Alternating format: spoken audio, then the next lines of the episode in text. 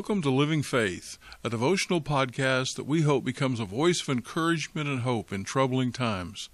I'm Pastor Dan Bentz. Have you noticed how many times in life there are moments that just kind of catch us completely off guard? Several years ago, I was getting ready to sit down for breakfast, and my son, whose bedroom was down in the basement, came running up the stairs to tell me there was water everywhere. Well, I rushed downstairs to discover that the sump pump in our basement had malfunctioned, and because of the rain we had been experiencing over the past couple of days, we were getting water, a lot of water, in our basement. As I stood in rising water, I quickly looked over the pump to see if I could determine the problem. It wasn't anything obvious, and sure enough, standing there in shoe-top water, my cell phone began to ring. I was tempted to ignore it, but I saw that the call was from a man that I had been discipling, and so I answered the call. And as soon as I said hello, he blurted out, "And he shall be like a tree planted by the water." I was reminded in that moment that God certainly does have a sense of humor. My friend had no idea what I was going through.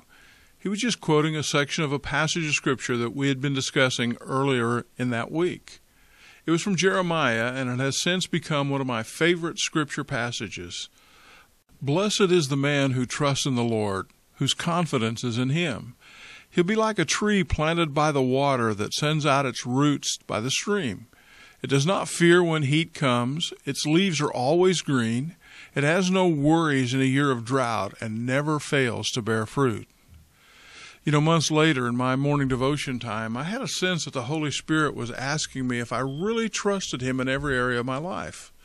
Suddenly that passage came to mind. I knew the words, but now I sensed that God was leading me to a deeper meaning. Maybe for the first time in my life, I realized that God's Word was describing a lifestyle that's based on a complete trust and confidence in Him. It was as if He were asking me, "Do you trust me in every area of your life, for everything, no matter what you may encounter?" I really had to stop and take a hard look at my life. You know, my wife tells me that I'm a fixer by nature. If something's wrong, I want to fix it, whether it's me or in our family or in our church. And because I'm motivated that way, I'll be honest, sometimes I found myself running ahead of God. I learned a life lesson that day. I can't just say that God is able to protect, provide, and care for me and those I love much better than I could do. I have to trust Him to do that, His way. Maybe you can relate to what God was teaching me. Are you today trusting Jesus for all your needs in every area of your life? There's a confidence in knowing that He'll be with you in every situation, that He promises never to leave or abandon you, even when the water's rising up around you. It's taken a while for me, but I've learned that if I will just trust the Lord, that He will be there to help with the decisions I need to make.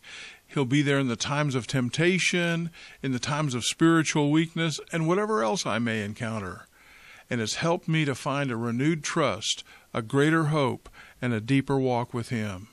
I've learned that in good times or bad, in times when there's plenty or when there's a year of drought, we can all be like a tree that's planted by the waters that does not have to fear or worry, whose leaves are always green and never fails to bear fruit. You see, when we trust our Lord and put our confidence in Him, we're blessed. It's His promise. God bless you. Have a great day.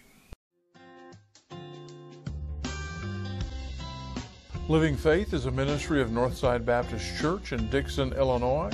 For more information, go to northsidedixon.com or check out our mobile church app.